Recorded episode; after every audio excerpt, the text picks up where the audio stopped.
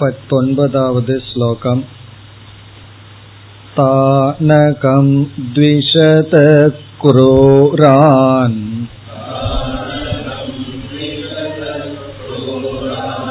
संसारेषु नरादमान्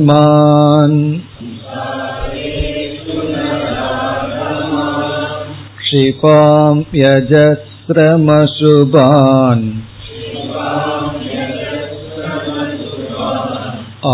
आसुरीष्वेव योनिषु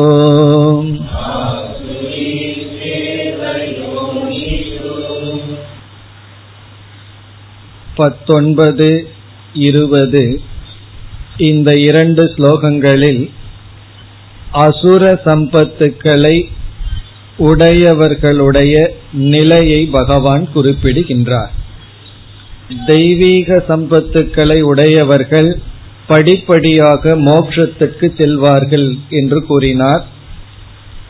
அசுர சம்பத்துக்களை உடையவர்களுடைய நிலை என்ன? அவர்களை நான் என்ன செய்கின்றேன்? அதை கூறுகின்றார். பத்தொன்பதாவது ஸ்லோகம். தானகம் ஆசுரீஷு யோனிஷு க்ஷிபாமி. தான் என்றால் அவர்கள் அகம்னா நான். நான் அவர்களை இரண்டாவது வரியில் கடைசி பகுதி ஆசுரீஷு ஏவ யோனிஷு. அசுரர்களுடைய கர்ப்பத்தில் அதாவது அசுரயோனியில் ஆசுரயோனி அல்லது அசுரயோனி என்பது மிருகம் முதலிய ஜென்மங்களில் க்ஷிபாமி அவர்களை நான் தள்ளுகின்றேன். அப்படிப்பட்ட ஜென்மத்தை அவர்களுக்கு நான் கொடுக்கின்றேன். காரணம் அப்பொழுதுதான் அவர்களுக்குள் இருக்கின்ற சம்ஸ்காரமானது தீரும். அந்த சம்ஸ்காரத்தை அந்தந்த ஜென்மத்தில் தான் அவர்களால் தீர்க்க முடியும். பிறகு மற்ற சொற்கள் எல்லாம் மீண்டும் அசுரர்களை பகவான் வர்ணிக்கின்றார். அசுர சம்பத்தை உடையவர்களை வர்ணிக்கின்றார். தான் த்விஷதக. த்விஷதக என்றால் இந்த உலகத்தை வெறுப்பவர்கள் அனைவரையும் வெறுப்பவர்கள். மற்ற சொற்கள் எல்லாம் அசுர சம்பத்தை உடையவர்களுடைய வர்ணனை துஷதக என்றால் வெறுப்பவர்கள். இங்கு யாரை வெறுப்பவர்கள் என்பதற்கு சங்கரர் பதில் கூறுகின்றார் சன்மார்க்க பிரதிபக்ஷ பூதான் சன்மார்க்கத்தில் இருப்பவர்களை வெறுப்பவர்கள். சன்மார்க்க பிரதிபக்ஷ பூதான் பிரதிபக்ஷம்னா எதிரியாக இருப்பது நல்லவர்களை வெறுப்பார்கள்.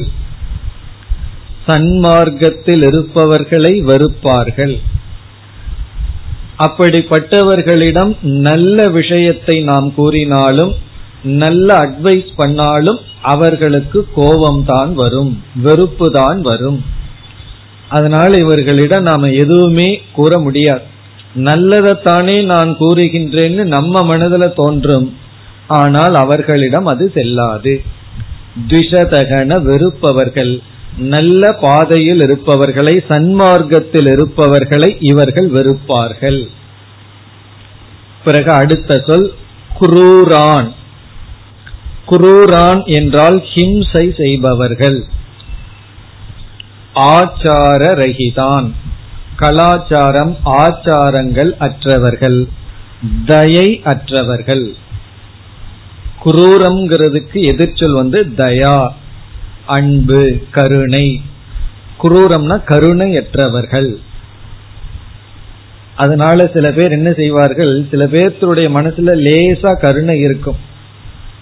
மாமிசம் சாப்பிடுவர்கள் எல்லாம் என்ன சொல்வார்கள் சிலர் அத வந்து கொலை செய்யும் போது பார்க்க மாட்டார்களாம்.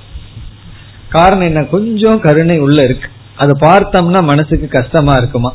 அதனால அதை பார்க்காம அது டேபிள் இருக்கும்போது அது தெரியாது. அப்படி அவர்களையே அவர்கள் ஏமாற்றிக் கொள்ள விரும்புகிறார்கள். அது உயிரோடு வதைக்கும் பொழுது பார்த்தா மனசு கஷ்டப்படுமா? ஆனா சாப்பிடும் போது கஷ்டப்படுவதில்லை. சாப்பிட்டுக்கலாம். ஆனா அதை வந்து வதைக்கிறத பார்க்க கூடாது என்ன? கருணை இருக்கின்றது. கொஞ்சம் கருணை இருக்கு. அதுக்கு மேல நாக்கு பெருசா இருக்கிறதுனால அந்த கருணை வந்து அது செல்லுபடி ஆகிறது கிடையாது.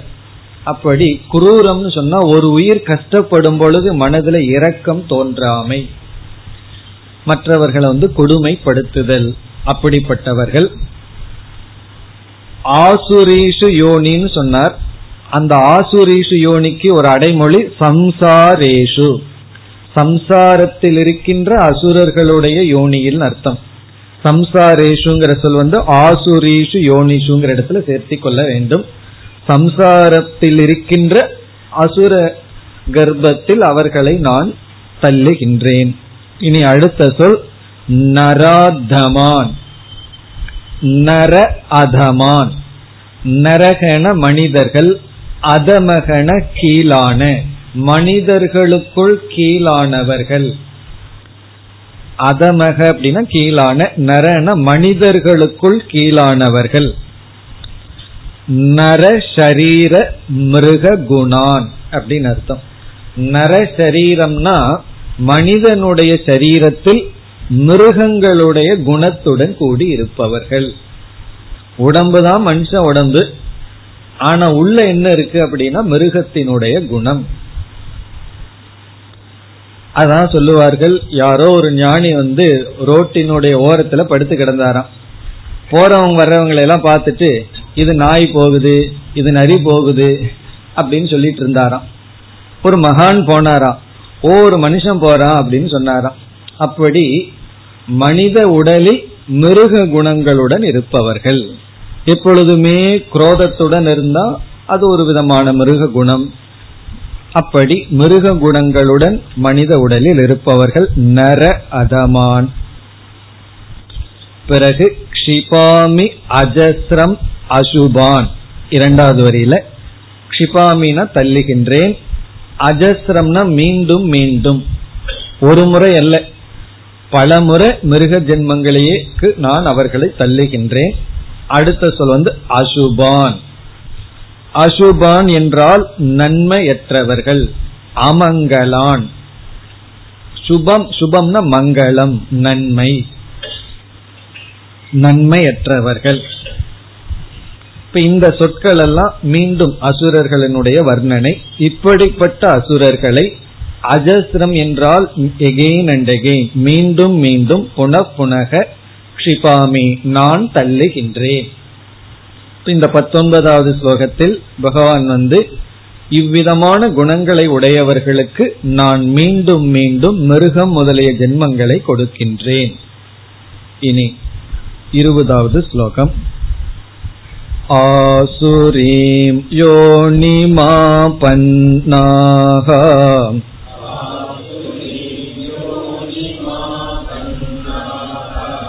மூடா ஜென்மணி ஜென்மணி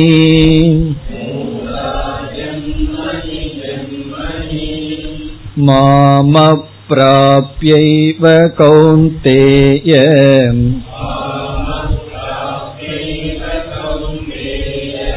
ततो यान्त्यधमां गतिम्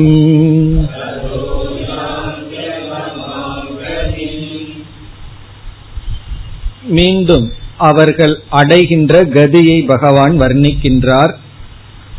இதுவரை அசுர குணங்களை கூறி அசுர குணங்கள் உடையவர்களை வர்ணித்து அவர்களுடைய நிலையை கூறுகின்றார். ஆசுரீம் யோனிம் ஆபன்னாகா.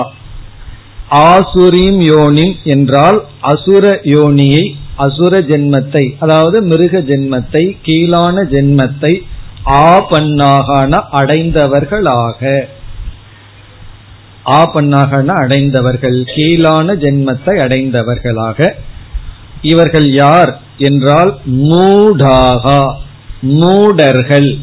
மூடர்கள் என்றால் அறிவு அற்றவர்கள் விவேகமற்றவர்கள். மனித ஜென்மத்தை அடைந்து விவேகமற்றவர்கள்.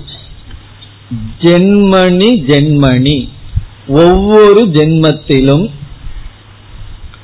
ஒவ்வொரு ஜென்மத்திலும் மாம் அப்பிராபிய ஏவ என்னை அடையாமல் மாம்ன என்னை அப்பிராபிய ஏவன அடையாமலேயே. ஒவ்வொரு ஜென்மத்திலும் அவர்கள் விதவிதமான உடலை எடுத்துக்கொண்டு ஆனால் எந்த ஜென்மத்திலும் அவர்கள் என்னை அடையாமல் என்னை அடைய வாய்ப்பு கிடைக்காமல் மாம்ன என்னை அப்பிராப்ய ஏவ அடையாமலேயே. இங்க ஒரு விளக்காசிரியர் மிக அழகாக கூறுகின்றார் மாம் அப்படின்னு பகவான் கூறுவது என்னை அவர்கள் அடையாமல்ங்கிறதுக்கு என்னை அடைய என்ன சாதனைகளை அவர்கள் மேற்கொள்ள வேண்டுமோ அந்த சாதனைகளை அடையாமல் என்று கூறுகின்றார். என்னை அடைய என்னைனா ஈஸ்வரனை அடைய என்ன சாதனைகளை நம்ம அடையணுமோ அந்த சாதனைகளை அடையாமல். அதாவது ஈஸ்வர பிராப்தி சாதனம் அப்பிராப்பிய இப்ப இறைவனை அடையணும்னா சில சாதனைகளை நம்ம அடையணும். அந்த சாதனைகளை கொண்டு சாதனையை மேற்கொள்ளணும் அதை அடையாமல். அதுல முக்கியமான சாதனை என்ன? என்றால் மனுஷ்ய ஜென்மம். மனித சரீரம்தான் முக்கியமான சாதனை. பிறகு முமுட்சுத்துவம் வரணும் சத்சங்கம் எத்தனையோ சாதனைகள் அதற்கு பிறகு இருக்கு. இவர்களுக்கு மனித ஜென்மத்துக்கே வாய்ப்பு கிடைப்பதில்லை. மனித ஜென்மத்தையே அடைய முடியாமல் மனித ஜென்மத்தை அடைஞ்சால்தான் அவர்கள் வந்து மற்ற சாதனைகளை எல்லாம் செய்ய முடியும். இப்ப மனித ஜென்மமே ஒரு சாதனையாக இருக்கின்றது. அதனால தான் வேதாந்தத்துக்குள்ள வந்த உடனே மனித ஜென்மத்தினுடைய மேன்மையை தான் முதலில் பேசுவார்கள். முதல்ல வந்து அதிகமா பேசுறது மனித ஜென்மத்தினுடைய மேன்மை. காரணம் என்ன என்றால் இந்த ஜென்மத்தை நம்ம பயன்படுத்தி பயன்படுத்தினால்தான் மோட்சத்தை அடைய முடியும். இகச்சேத் அவேதி தத சத்தியமஸ்தி என்று உபனிஷத் கூறும். இந்த ஜென்மத்திலேயே புரிந்து கொண்டால் வாழ்க்கைக்கு ஒரு அர்த்தம் இருக்கு. இல்லை என்றால் மகதி வினஷ்டிகி. இதனுடைய லாஸ் இதனுடைய இழப்பு வந்து மிக மிக பெரியது. அதனாலதான் ஒரு அறிஞர் சொல்றார் நம்ம இங்க இருக்கும் பொழுதே இகைவ நரக வியாதேகே. நரக வியாதிக்கு யார் வந்து மருந்து தேடவில்லையோ?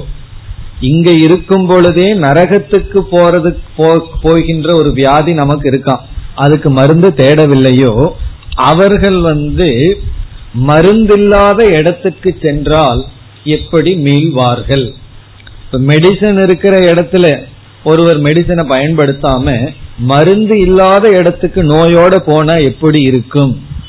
அது மருந்தில்லாத இடத்துக்குல நோயோட போய் பார்த்தா தெரியும். எப்படி கஷ்டப்படுவோம்னு சொல்லி. அப்படி இங்கு இங்கதான் நமக்கு மருந்து இருக்கின்றது. அதை அவர்கள் அடையாமல் அந்த மருந்தை அவர்கள் அடையாமல். அதாவது ஒருவர் வந்து ஒருவருக்கு ஒரு நோய் வந்து விட்டது. அந்த நோய்க்கு அவருக்கு என்ன மருந்து வேணும்னு அவருக்கு தெரியும். ஆனா அந்த இடத்துல இருநூத்தி ஐம்பது கிலோமீட்டர் டிஸ்டன்ஸ்ல அந்த மருந்து அவருக்கு கிடைக்கல. அப்பதான் அவர் அந்த மருந்தினுடைய அருமையை உணர்ந்தார். காரணம் என்னன்னா அது வந்து மலை பிரதேசத்துல இருக்கு. ரொம்ப தூரத்துல இருக்கு. உத்தரகாசின்னு சொல்லி ரொம்ப தூரம் தள்ளி இருக்கு. கங்கை உற்பத்தி ஆகிற இடத்துல இருக்கு. அங்க ஒரு சுவாமி இருந்தார். அவருக்கு ஒரு நோய் வந்து விட்டது. மருந்து இருக்கு. என்ன மருந்துன்னு தெரியும். ஆனா அதுக்கு வழி இல்லை. அப்பதான் அந்த மருந்தினுடைய வேல்யூவை உணர்ந்தேன்னு சொன்னார். அப்படி நமக்கு ஒரு நோய் வந்து அதனுடைய மருந்து இருக்கிற இடத்த நம்ம தவற விட்டால் அந்த நோயிலிருந்து மீள முடியாது.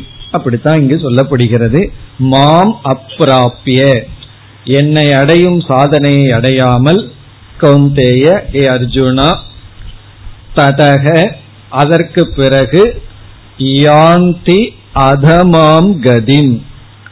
யாந்தி என்றால் அடைகிறார்கள் அதமாம் கதின் கீழான கதியை. மிக மிக கீழான நிலையை மீண்டும் அடைகின்றார்கள். இப்ப இந்த ஸ்லோகத்தை பகவான் ஏன் இப்படி கூறுகின்றார் இந்த இடத்துலன்னு சொன்னா நம்முடைய மனித ஜென்மத்தை நன்கு பயன்படுத்த வேண்டும். காலத்தை நன்கு பயன்படுத்த வேண்டும். அந்த அவேர்னஸ்க்காகத்தான் இதை கூறுகின்றார். இவ்விதம் சொல்வதனுடைய தாற்பயம் நமக்கு எப்படியோ மனித ஜென்மம் கிடைச்சிருக்கு இப்படியோ கொஞ்சம் முமுட்சுத்துவம் வந்திருக்கு அதை காப்பாற்ற வேண்டும். கொஞ்சம் தீ பிடிச்சிருக்கு அதை வந்து அணையாமல் பாதுகாக்க வேண்டும். காரணம் என்னவென்றால் இந்த இடத்துலதான் நம்மை நாம் பண்படுத்த முடியும். மனித ஜென்மத்தை விட்டு விட்டால் நம்மை பண்படுத்த முடியாது. அதுக்காகத்தான் இந்த ஸ்லோகத்தை பகவான் கூறியுள்ளார். இவ்விதம் இந்த இரண்டு ஸ்லோகங்களில் பகவான் அசுர சம்பத்துக்களை உடையவர்களினுடைய நிலையை கூறி இந்த விளக்கத்தை இந்த ஸ்லோகத்துடன் முடிக்கின்றார். இனி அடுத்த ஸ்லோகத்தில் சாரமான ஒரு கருத்தை கூறப் போகின்றார் எல்லா அசுர குணங்களையும் சாரமாக அடுத்த ஸ்லோகத்தில் கூறி இந்த விளக்கத்தை முடிக்க இருக்கின்றார் இருபத்தி ஓராவது ஸ்லோகம் त्रिविधं नरकस्येतम्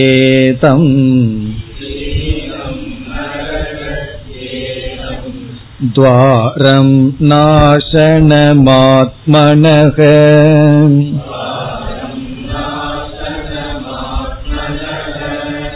कामक्रोधस्तथा लोभः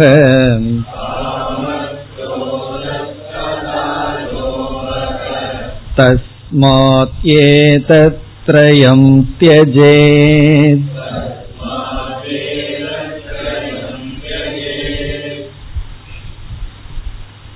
இந்த அத்தியாயத்தில் அசுரர்களுடைய குணங்களை ஆரம்பித்து சென்ற ஸ்லோகம் வரை அவர்களினுடைய தன்மைகள் அந்த குணங்களை எல்லாம் விஸ்தாரமாக வர்ணித்து வந்தார். இந்த ஸ்லோகத்தில் சுருக்கமாக கூறுகின்றார். எல்லா அசுர குணங்களையும் சுருக்கமாக மூன்று குணங்களுக்குள் அடக்கி விடலாம்னு சொல்ற இந்த மூன்றே குணத்துல எல்லா அசுர குணங்களும் அடங்கும். இந்த மூன்று குணத்தினுடைய வெளிப்பாடு தான் மற்ற குணங்கள்னு சொல்ற எத்தனையோ அசுர குணங்கள் இருக்கு. இவ்வளவுதான் அசுர குணமா எனக்குள்ள இருக்கிறதெல்லாம் பகவானுக்கு தெரியலையான்னு சில பேர் சொல்லலாம். இங்க சொல்லாததெல்லாம் எனக்குள்ள இருக்கேன்னா. எவ்வளவு ஆயிரம் அசுர குணம் இருந்தாலும் பகவான் சொல்றாரு இந்த மூன்றுக்குள்ள அடக்கம். இந்த பிறகு இனியும் சொல்ல போறாரு ஒன்றுல அடக்கம்னு வேற சொல்ல போறார். இங்க மூணு நீ அடுத்த ஸ்லோகங்கள்ல ஒன்றா சொல்ல போறார். அதுல இங்க மூன்றை கூறுகின்றார். எல்லா அசுர குணங்களும் இந்த மூன்று குணங்களினுடைய எக்ஸ்பேன்ஷன் வெளிப்பாடுதான். அது என்னென்ன? அப்படி சொல்லும் பொழுது எப்படி கூறுகின்றார்? இப்ப நம்ம வந்து ஒரு ஊருக்கு போறதுன்னா வழி கேட்போம். இந்த ஊருக்கு போறதுக்கு என்ன வழின்னு சொல்லி. சில பேர்த்துக்கு நரகத்துக்கு போறதுக்கு வழி தெரிஞ்சுக்கணும்னு ஆசையா இருக்கலாம். அதனால பகவான் வந்து அதற்கு நான் வழி சொல்றேன்னு சொல்றார்.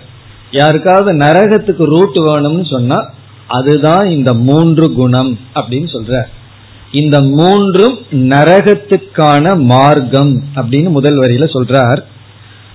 த்ரிவிதம் நரகசிய இதம் துவாரம். த்ரிவிதம்னா மூன்று.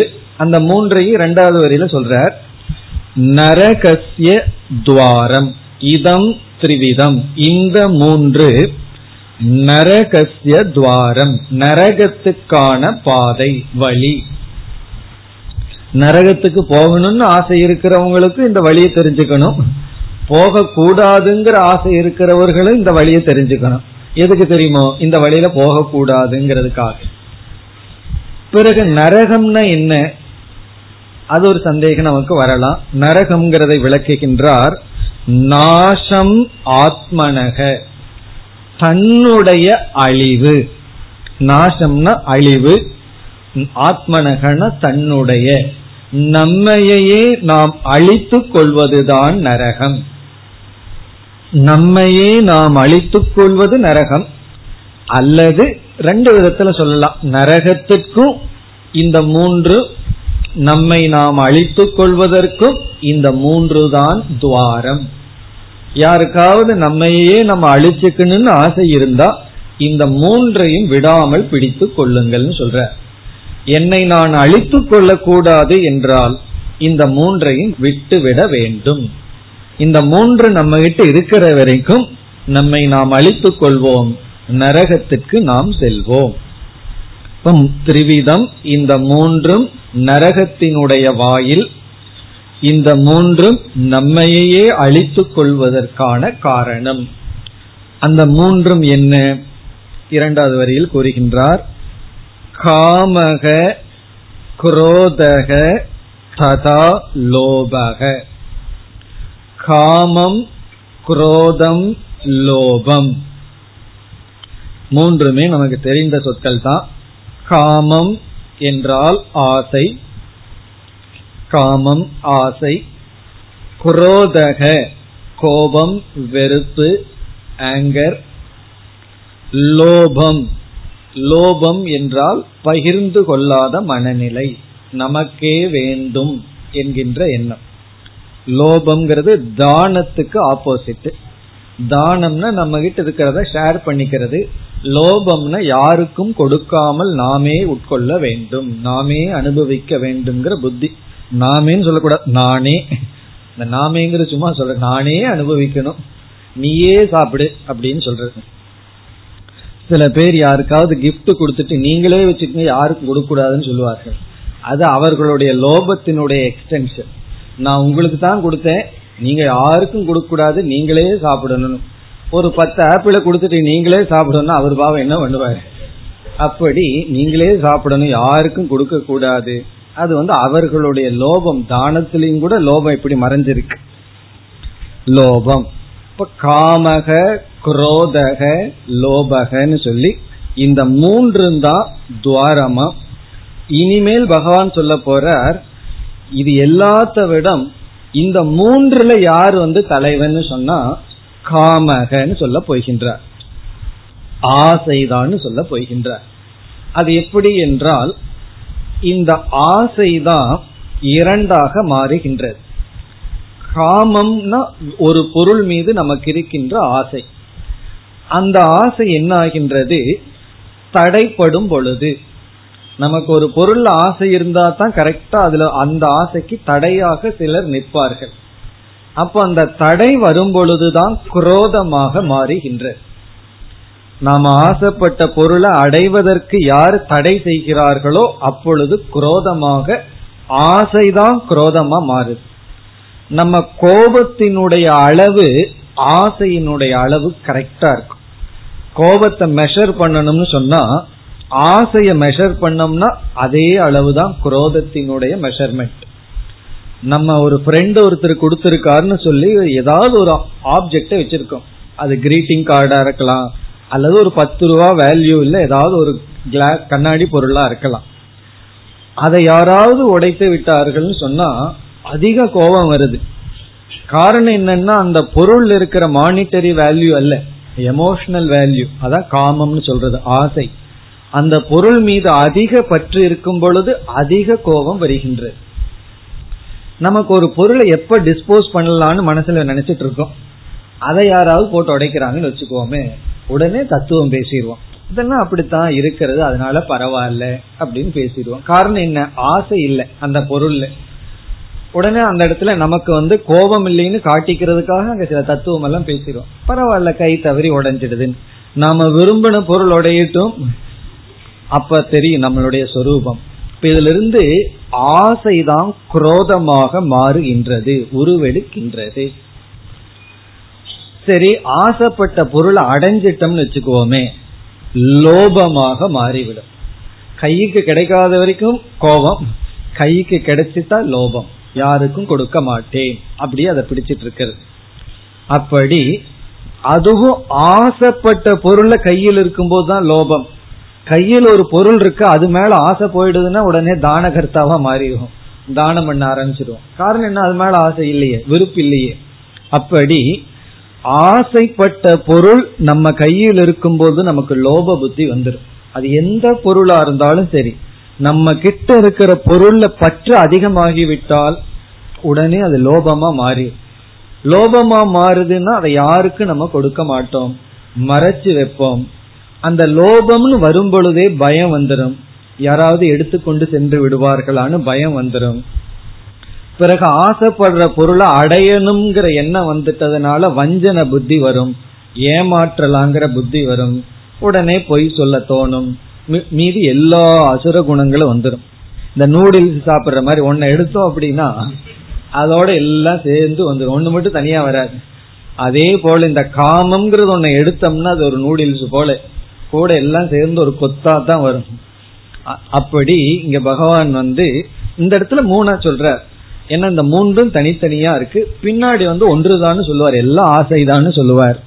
இங்கு வந்து காமம் குரோதம் லோபம்.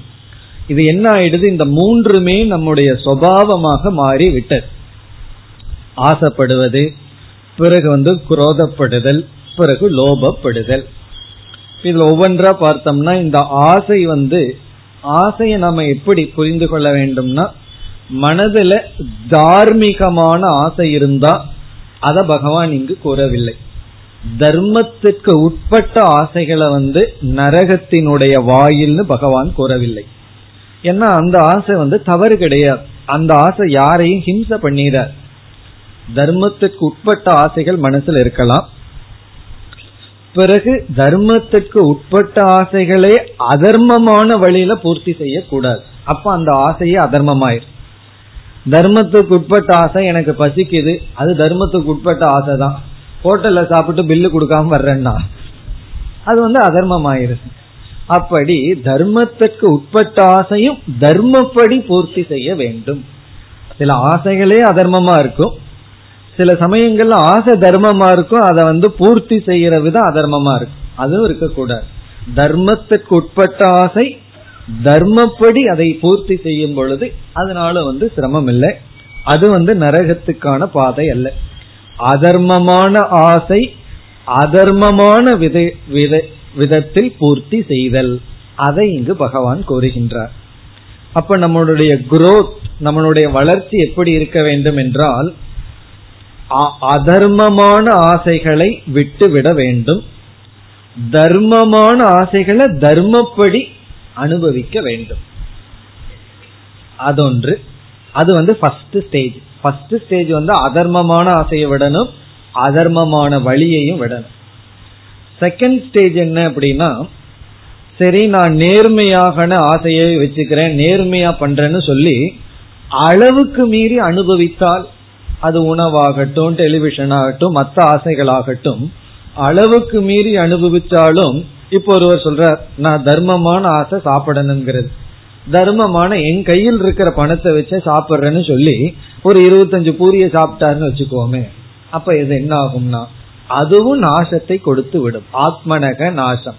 ஆகவே ரெண்டாவது ஸ்டேஜில் வந்து மாடரேஷன் மாடரேஷன்னா அந்த ஆசைகளை நாம் அளவாக வைத்திருக்க வேண்டும். ஆசைகளினுடைய அளவு ரொம்ப குறைச்சிக்கணும் ஆரம்ப காலத்துல சில போகங்களை எல்லாம் சாஸ்திரம் அனுமதிக்கின்றது தர்மத்துக்கு உட்பட்டு.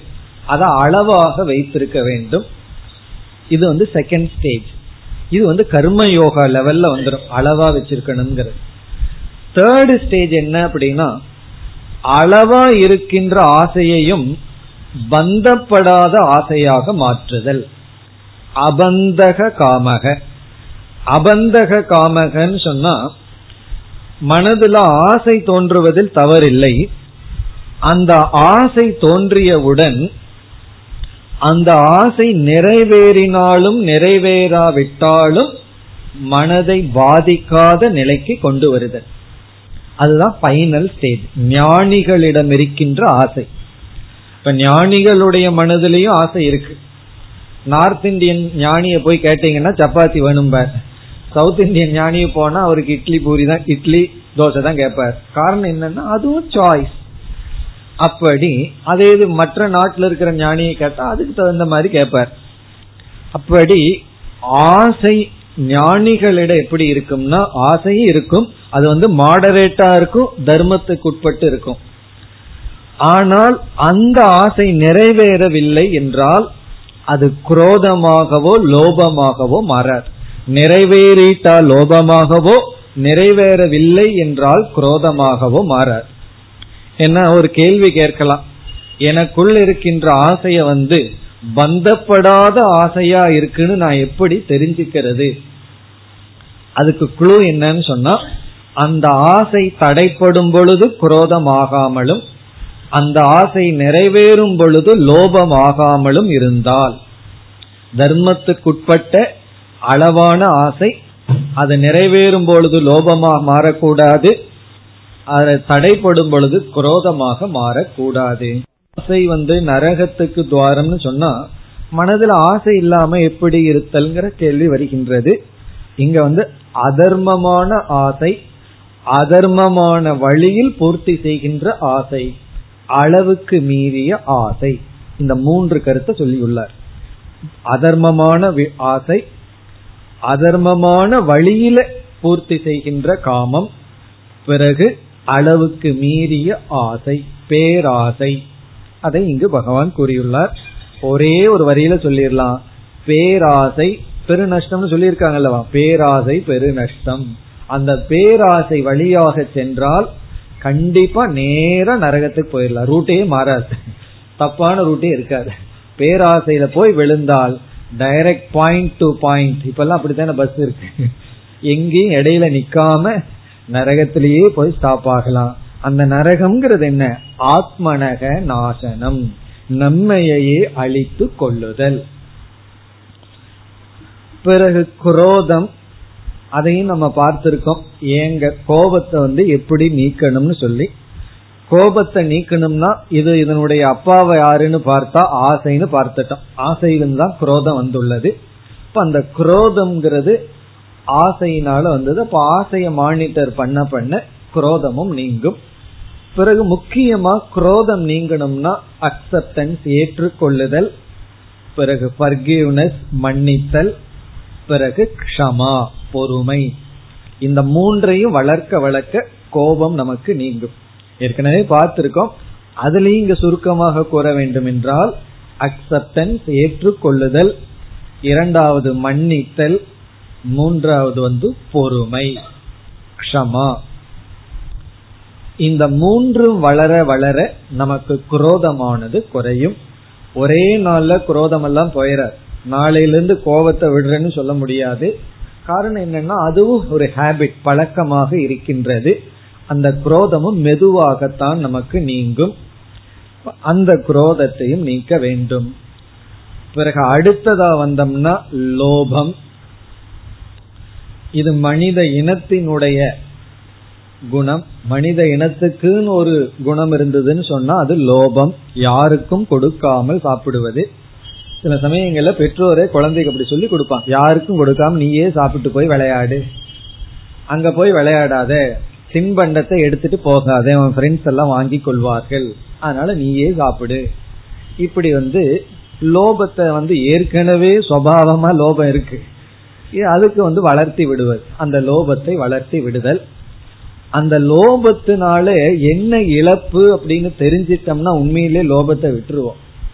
அது நமக்கு தெரியறதில்லை. லோபத்தோட நம்ம இருந்தோம்னா அதனோட இழப்பை நாம் உணர்வதில்லை. எப்படி என்றால் ஒரு வயதான ஒரு பேச்சுலர் ஒருத்தர் இருந்தார்.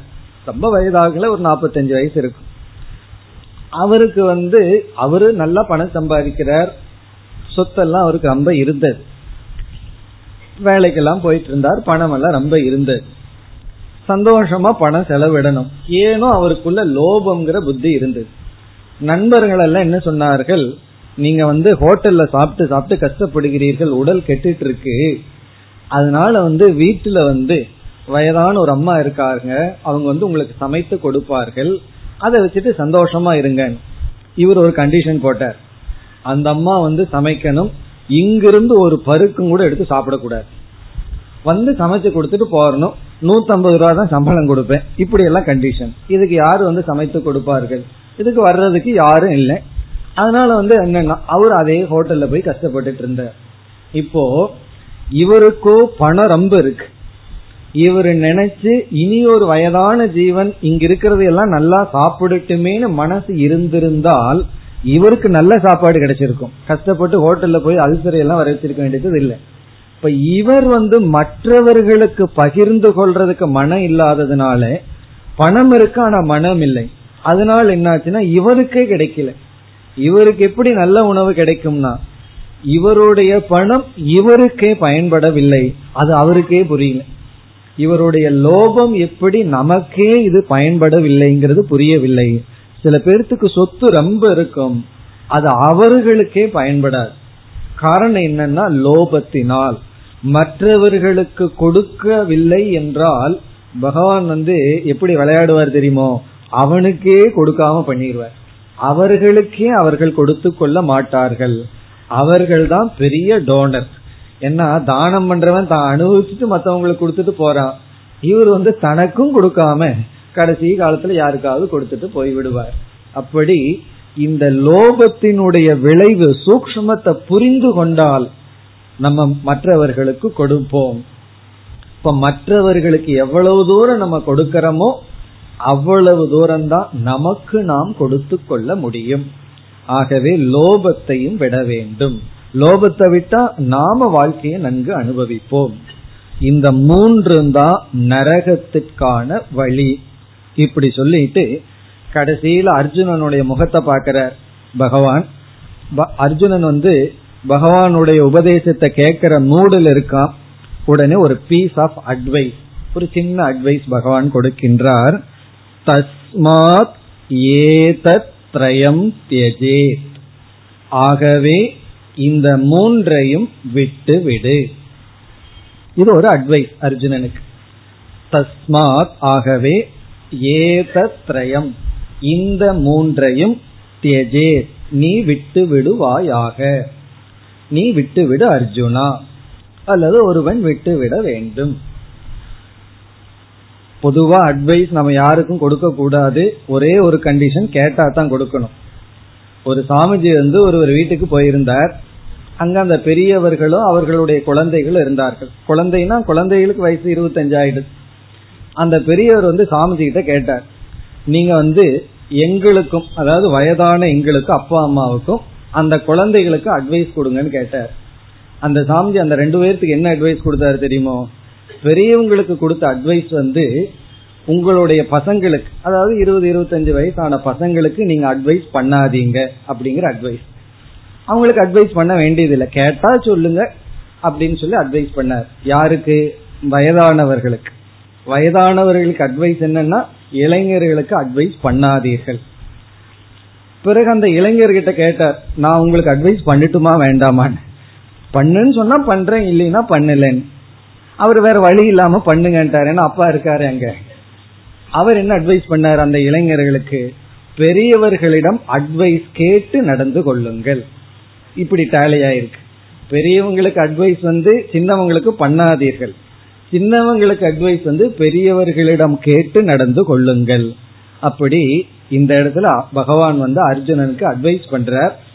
அட்வைஸ் சொன்னா சும்மா ஒரு அன்புல சொல்வது. என்ன? இந்த மூன்றையும் விட்டு விடு ஒரு கால் அர்ஜுனன் நான் விடலினா என்ன ஆகும் சரி விட்டா என்ன கிடைக்கும்? அடுத்த ரெண்டு ஸ்லோகத்துல பதில் சொல்கின்றார்.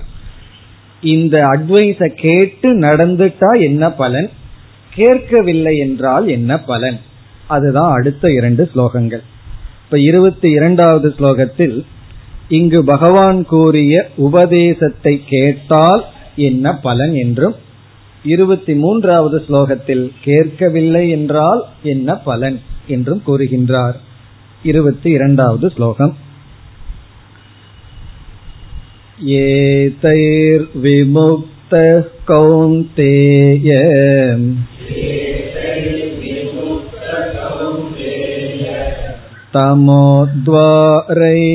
तमोद्वारैत्रिभिर्नरक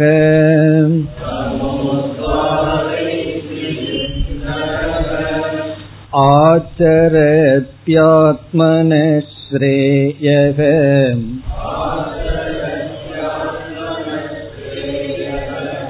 ततो याति परां गतिम्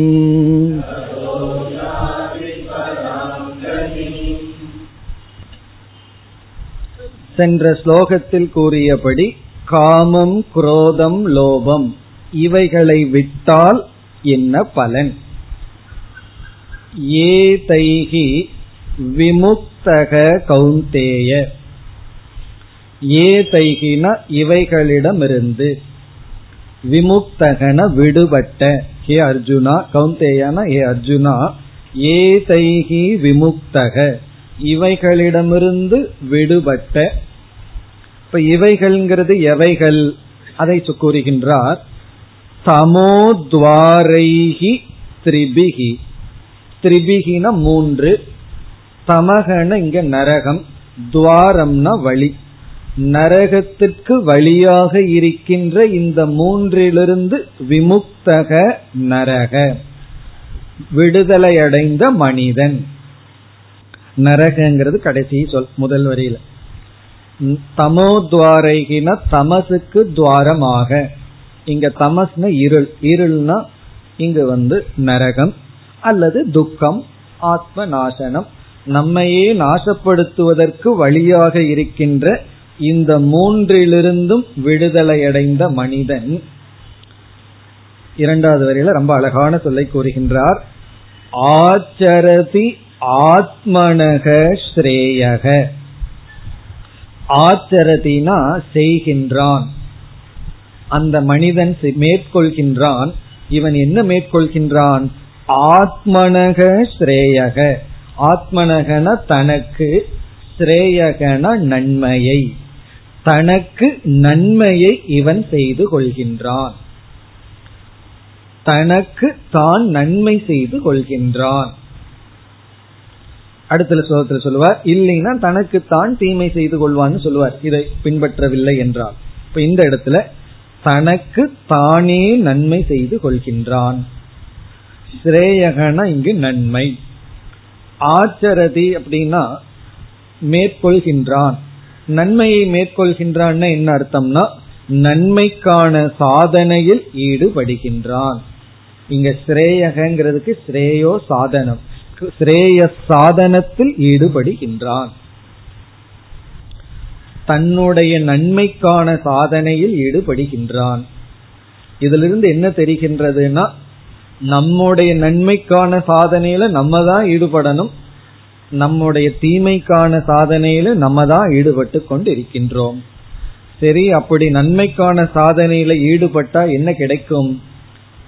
ததக பிறகு யாதி பராம் கதிம் மேலான நிலையை அடைகின்றான். யாதினா அடைகின்றான்.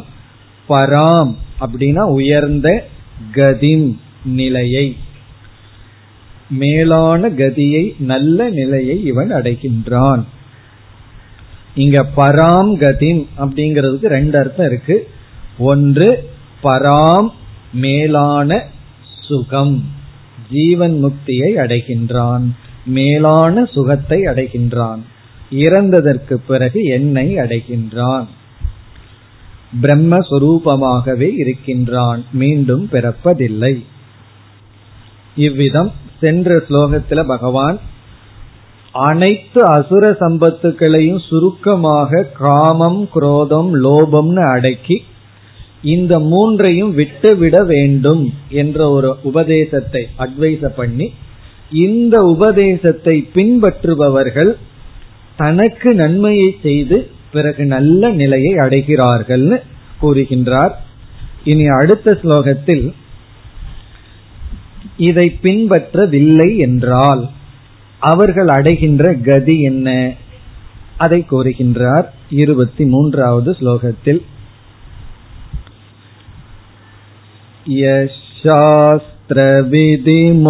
यशास्त्रविधिमुत्सृज्य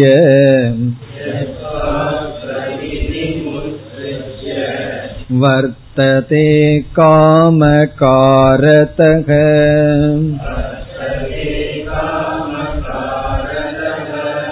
न स सिद्धिमवाप्नोति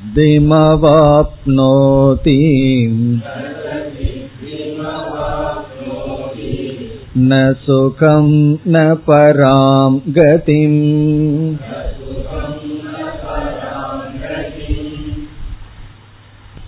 இங்கு சொன்ன உபதேசத்தை பின்பற்றவில்லை என்றால் அதை பகவான் கூறுகின்றார் இயக யார் ஒருவன் சாஸ்திர விதிம் உத்ஸ்ருஜ்ய.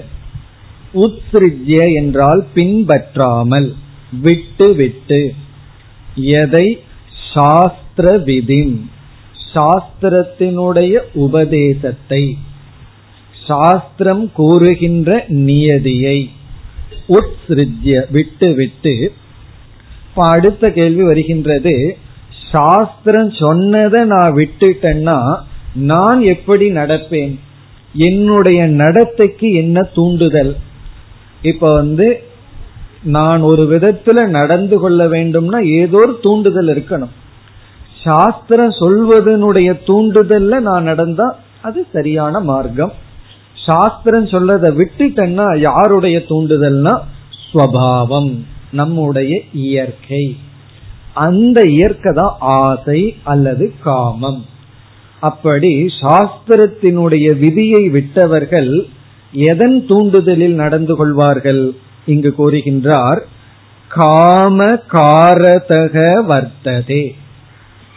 காம காரதகன காமத்தின் வசப்பட்டு வர்த்ததே இருக்கின்றார்களோ?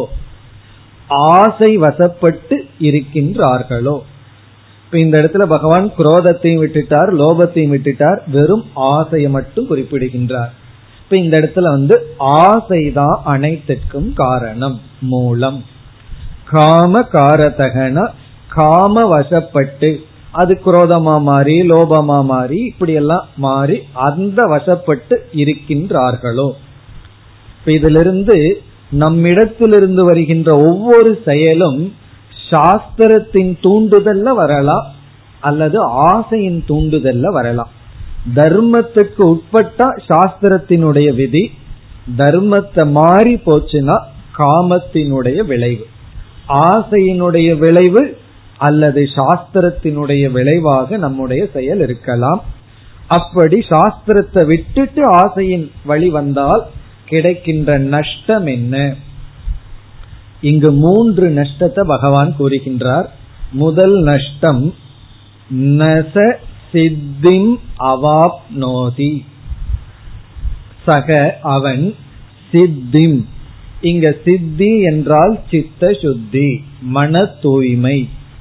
ந அவாப்னோதி மன தூய்மையை அடைய மாட்டான்.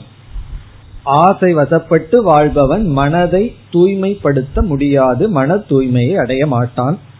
சரி ஒருவர் சொல்லலாம் எனக்கு மன தூய்மை எல்லாம் வேண்டாம். யாரு கேட்ட மன தூய்மை?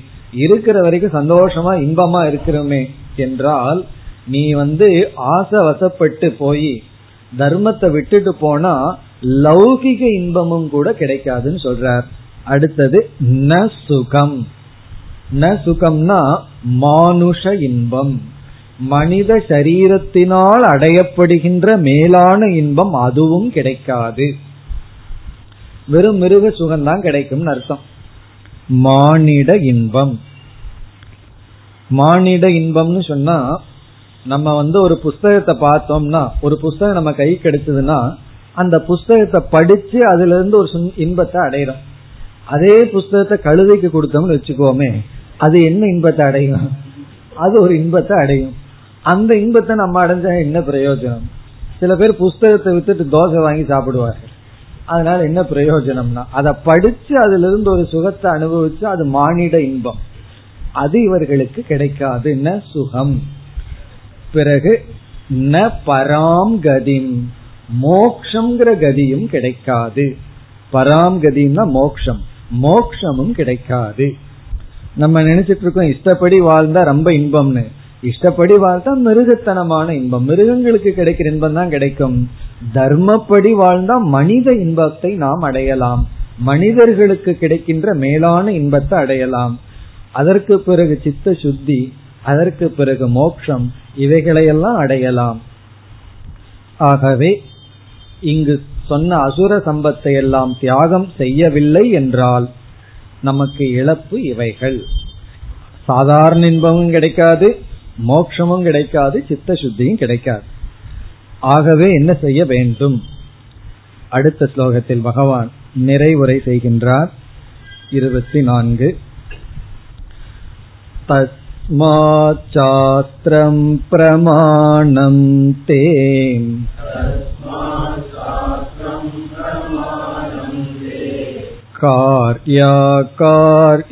कार्याकार्यव्यवस्थितौ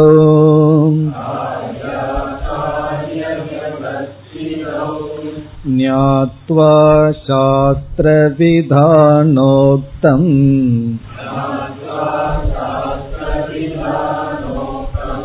कर्म कर्तव्यमाचरेत् कर्तुमिहार्हसि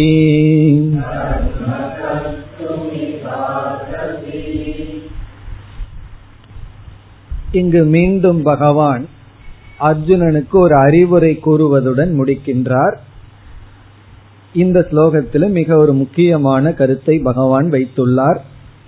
இந்த ஸ்லோகத்தை கேட்கும் பொழுதே ஒரு சந்தேகம் நமக்கு வரும். அந்த சந்தேகம் எதை பற்றியதுங்கிறது அடுத்த அத்தியாயத்துல விளக்கப்படும். இதை கேட்கும் பொழுதே நமக்கு ஒரு சந்தேகம் வரும். அந்த சந்தேகம் வர்றதா ஸ்ரத்தையை பற்றி. அந்த ஸ்ரத்தையை அடுத்த அத்தியாயத்தில் விளக்குவார். இப்ப இங்க என்ன சொல்கின்றார்?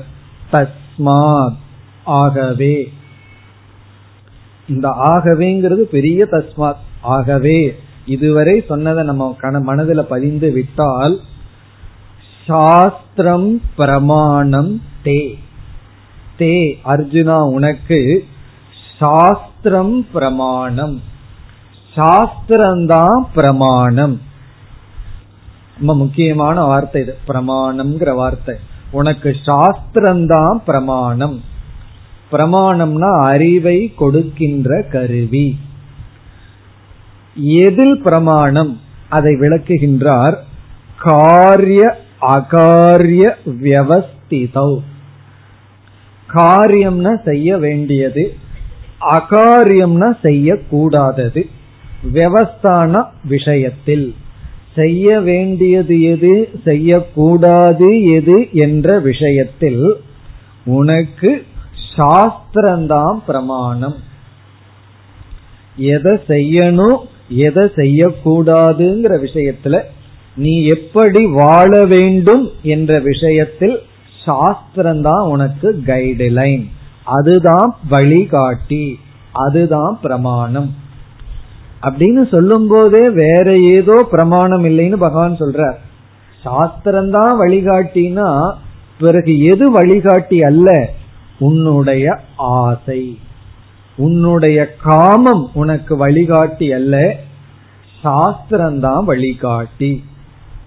பாட்டு இருக்கு கண் போன போக்கிலே கால் போகலாமான்னு சொல்லி உன் மனசு போன போக்கிலே நீ போகலாமா? ஆசை போன போக்கிலே போகாதே. பிறகு எதன் போக்கில போகணும்னா சாஸ்திரம் அழைத்து செல்கின்ற பாதையில். சாஸ்திரம் என்ன சொல்லுதோ அதன் வழியில போ உன்னுடைய கண்ணு மனது காலு எங்க போகுதோ அதன் வழியில போகாதே. அதன் வழியில போலாம் போனா என்ன ஆகும்னா ஏற்கனவே சொல்லிட்டார். போனா உனக்கு என்ன ஆகுங்கிற எச்சரிக்கையும் விடுத்து விட்டார். ஆகவே சாஸ்திரம்தான் உனக்கு பிரமாணம். காரியம் எது அகாரியம் எதுங்கிற விஷயத்தில். பிறகு இரண்டாவது வரியில் ஞாத்துவா சாஸ்திர விதான உக்தம் இப்ப சாஸ்திரம் பிரமாணமா இருக்கின்ற காரணத்தினால் சாஸ்திர விதானம்னு சொன்னா இந்த இடத்துல விதி உபதேசம். உக்தம் சொன்னா சாஸ்திர விதியில் சொல்லப்பட்டதை சாஸ்திரத்தினுடைய விதியில் விதியை ஞாத்துவா அறிந்து. விதானம்னா விதி சாஸ்திர சொன்ன நெறிமுறைகள் உக்தம்னா சொல்லப்பட்ட சாஸ்திரத்தில் சொல்லப்பட்ட நெறிகளை விதானம்னா நெறி உக்தம்னா சொல்லப்பட்ட சாஸ்திரத்தில் கூறப்பட்ட நெறிகளை ஞாத்துவா அறிந்து கர்ம கர்த்தும் ஈக அர்ஹசி. ஈக மனித ஜென்மத்தில் மனித வாழ்வில் இகன இங்கு இப்ப மனித உடலில் மனித வாழ்க்கையில் இருந்து கொண்டிருக்கின்ற உனக்கு இங்கு கர்ம கர்த்தும் செயலை செய்ய அருகசி. நீ செயல் செய்ய வேண்டும். செயலை செய்வாயாக. அருகசினா அதுக்குத்தான் உனக்கு அருகதை இருக்கின்றது. கடமைப்பட்டவன் அர்த்தம். அருகசி அப்படின்னா கடமைப்பட்டவன். You deserve to act according to சாஸ்திரம். நீ சாஸ்திரத்தின் சொன்னபடிதான் செயல்பட வேண்டும். வேறு ஆசை விட்டபடி செல்லாதே. அல்லது உன்னுடைய கபோல கல்பனை உன்னுடைய மனசுல எது தோணுதோ அதன்படி நடந்து கொள்ளாதே. இப்போ நமக்கு நடக்கிறதுக்கு பாதையை சாஸ்திரம் போட்டு கொடுக்கின்றது. இத கேட்ட உடனே நமக்கு வந்து அப்படி என்றால் சாஸ்திரம் சொல்றது உண்மையா பொய்யான அதுலேயே சந்தேகம் வந்து விட்டால்? அது மட்டுமல்ல சாஸ்திரம் ஒன்றை சொல்கின்றது. அந்த சாஸ்திரம் சொல்றபடி நான் நடக்கணும்னு சொன்னா அந்த சாஸ்திரத்தினுடைய வாக்கியத்துல எனக்கு என்ன இருக்கணும்? சாஸ்திரத்தினுடைய வாக்கியத்துல பிரமாணத்துக்கு பிராமான்ய புத்திய கொடுக்கிறது நம்முடைய ஸ்ரத்தை நம்பிக்கை. சாஸ்திரத்து மேல ஸ்ரத்த இருந்தா தான் சாஸ்திரம் சொன்னபடி கேட்போம். ஆகவே ஸ்ரத்தை வந்து மிக முக்கியம் ஆகின்றது. பிரமாணம்ங்கிறது அறிவை கொடுக்கும் கருவி. இப்ப வந்து அறிவை கொடுக்கின்ற கருவியில ஒருவர் ஒரு வாக்கியத்தை சொல்ற அந்த வாக்கியத்துல நமக்கு நம்பிக்கை இருந்தா தான் செயல்பட முடியும். அந்த வாக்கியத்துல நமக்கு நம்பிக்கை இல்லை என்றால் செயல்பட முடியாது. ஒருவர் ஒரு வாக்கியத்தை சொன்னா அந்த வாக்கியம் பிரமாணம். அந்த ஸ்டேட்மெண்ட் வந்து அறிவை கொடுக்கும் கருவி. அது எப்பொழுது அறிவை கொடுக்கும் கருவின்னா அதில் ஸ்ரத்த இருந்தால் ஆகவே ஸ்ரத்தை முக்கியமாகின்றது. பிரமாணம்னு வரும்பொழுது ஸ்ரத்த முக்கியமாகி விடுகின்றது. ஆகவே அடுத்த அத்தியாயம் வந்து நமக்கு ஸ்ரத்தையை பற்றிய விளக்கம் வருகின்றது. இவ்விதம் இப்ப இந்த அத்தியாயத்தில் பகவான் அசுர சம்பத்தை கூறி அதை பின்பற்றினா என்ன பலன்? பின்பற்றவில்லை என்றால் என்ன இழப்பு என்று கூறி இறுதியாக எது நட்பண்புகள் எது தீய பண்புகள்ங்கிற விஷயத்திலையும் நீ எப்படிப்பட்ட விதத்துல நீ வாழ வேண்டும்ங்கிறதுல எல்லாம் சாஸ்திரம்தான் உனக்கு வழிகாட்டி. சாஸ்திரம் பிரமாணம் தே. சாஸ்திரம்தான் உனக்கு வழிகாட்டி என்று கூறி அந்த சாஸ்திரத்தை அறிந்து அதன்படி கர்மத்தை செய்ய வேண்டும் என்பதுடன் முடித்துள்ளார். ஓம் தத் इति श्रीमद्भगवद्गीतासु उपनिषत्सु ब्रह्मविद्यायाम् योगशास्त्रे श्रीकृष्णार्जुनसंवादे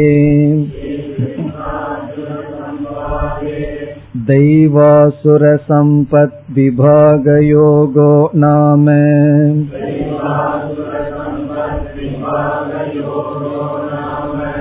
षोडशोऽध्यायः